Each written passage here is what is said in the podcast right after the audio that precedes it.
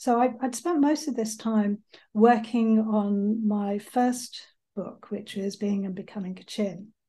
And that is an unapologetically academic tome and you know the reasons for that I've written about elsewhere but it was it was also for me to kind of think through in a deep way lots of what I've been learning in the hope that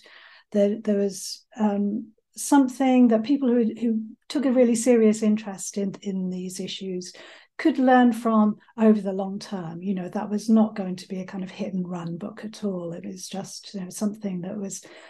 me being able to write something deeply and thoroughly that I thought I'd never ever be able to get the chance to write again. But I'm also very aware as an academic that it's not going to be read by many people. Um, and so a lot of the ideas that are in being and becoming Kachin were also very relevant to understanding the breakdown of the ceasefire as well.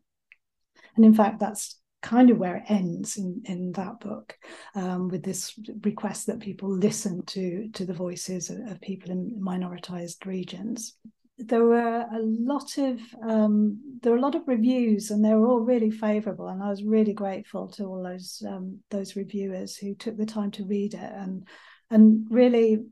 help us to it, it, confirmed to us that people had got it you know they got the point of it and um, they they could see its value. Um, and since then there's i mean since the um, since the the most recent coup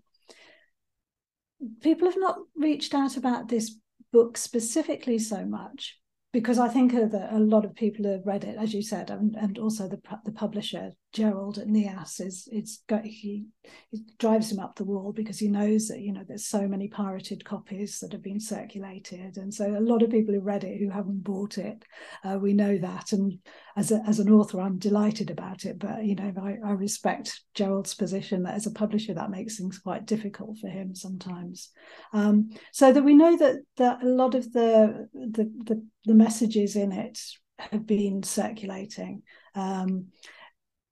and so it's it's easier to talk about the the need to listen to minoritized communities than it was previously in a in a meaningful way. You know, people would always say in the past, "Oh, you know, we we we're a very diverse country, and you know, we have we take seriously about this and that and the other." But actually, they didn't. You know, um, but now people realize actually you've got to think more deeply about this. Um, so just in terms of the message rather than the book specifically, um, I think that that is um, it, it's getting traction. However, the worrying thing I think recently is that you start to, as as the um, military kind of consolidates its power again, and you can see you know the the brutality with which they're doing that. But I think if you're living in certain urban areas, there's a sense that okay, things are more stable just because the the resistance has been at the surface level pushed out. Um, I think this has tended to give the impression to some foreign organizations in particular that maybe things are almost normalized again and you can start to see the discourse shifting around a little bit um, where you know the the fact that there are these conflicts have been going on for decades um, they're, they're, still going on, it is starting to be considered not the key issue anymore. Um, so, you know, I think it's there's still the, these very deeply entrenched attitudes that are, are very difficult to get over.